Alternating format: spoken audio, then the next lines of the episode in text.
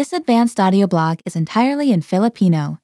To get more Filipino lessons and for free, go to FilipinoPod101.com and sign up for your free lifetime account. Signing up takes less than a minute and you'll find more great lessons just like this one. In addition, you'll find the transcript of this audio blog and the first comment of this post.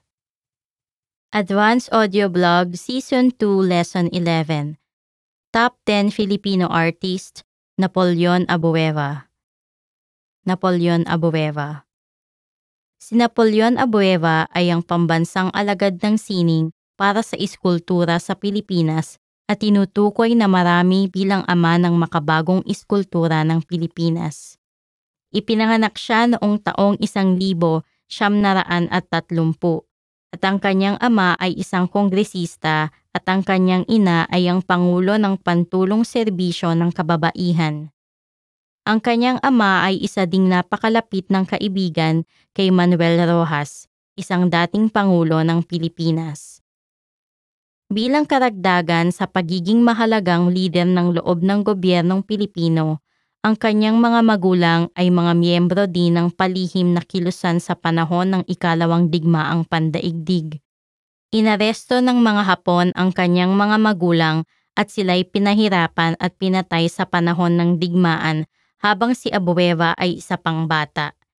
Si Abueva mismo ay itinali na parang isang hayop at pagkatapos ay pinahirapan ng higit sa pitong araw sa panahon ng digmaan. Lumilitaw pa rin ang mga pasa higit sa isang linggo matapos sa wakas siyang pakawalan mula sa kustodiya. Sa panahon ng kanyang paghihirap, labing apat na taong gulang lamang siya. Isa sa mga pinakaunang karangalan ni Abueva ay ang pagkapanalo ng Pura Villanueva Calao Scholarship na nagpahintulot sa kanya para pumasok sa Universidad ng Pilipinas upang makuha ang kanyang degree sa sining. Isang taon matapos makuha ang digring iyon, napanalunan niya ang isang Fulbright Smith Month Scholarship at pagkatapos isa pang scholarship para pumasok sa Universidad ng Kansas. Subalit isa pang scholarship ang nagpahintulot din sa kanya na pumasok sa Universidad ng Harvard. Itinuturing si Abueva ng maraming mananalaysay ng sining bilang isa sa mga pinakamaimpluensya at mahalagang tao sa iskulturang Pilipino.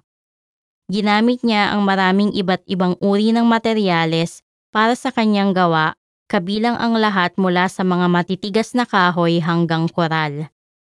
Bilang karagdagan sa kanyang sining, nagpatuloy din siya upang magturo ng disenyong pang-industriya na ginawa niya hanggang sa siya'y nagka-stroke.